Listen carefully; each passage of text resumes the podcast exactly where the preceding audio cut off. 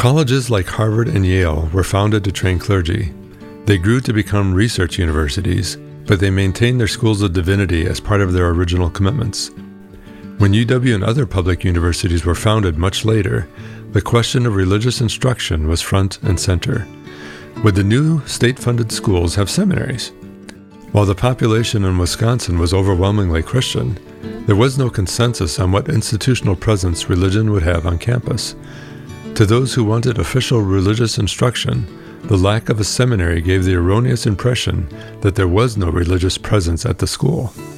This opened the university to the critique that it was a godless and atheistic institution, a charge leveled with regularity from the 1840s to today. The critics were only half right.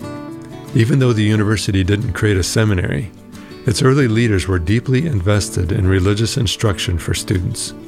John Bascom, who was trained as a minister and was a faithful attendee at First Congregational Church near campus, was one of the many early university presidents who regularly taught a course on theology and maintained regular student chapel times. Bascom became president of the school in 1874 and proposed an alternative to a seminary that shaped all future relations with religious institutions. He suggested that denominations purchase properties close to campus and begin student churches, with many of the key functions performed by volunteer students themselves. The denominations could give students from around the state a church home and provide moral instruction. It was an innovative solution to an unexpected problem prompted by the new public universities. Bascom's idea took hold among the next generation of university leaders, people like Edward Birge and Charles Van Hise. It was under their administrations over the next few decades that properties were purchased and student churches set up. Today, if you look toward the Capitol while standing on Library Mall, you will see on your right Calvary Lutheran Chapel at the corner of State and Lake.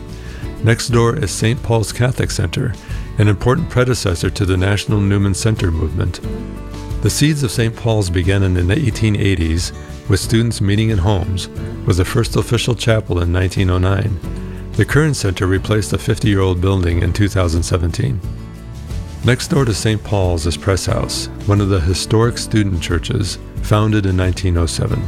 This iconic building in the Gothic Revival style was finished in 1935. Behind the large memorial library on Langdon Street is the UW Hillel, a Jewish student center founded in 1924 and the second oldest Hillel foundation in the country. A few blocks southeast of here are Luther Memorial Church, the Episcopal St. Francis House, the Christian Science Student Center, Geneva Campus Church, and a multi denominational student ministry called The Crossing. These buildings have been part of campus for so long, we forget the radical thinking behind their founding. Bascom's idea has borne fruit for more than 100 years. Head to your right toward the brick building on the left called the University Club for the next stop.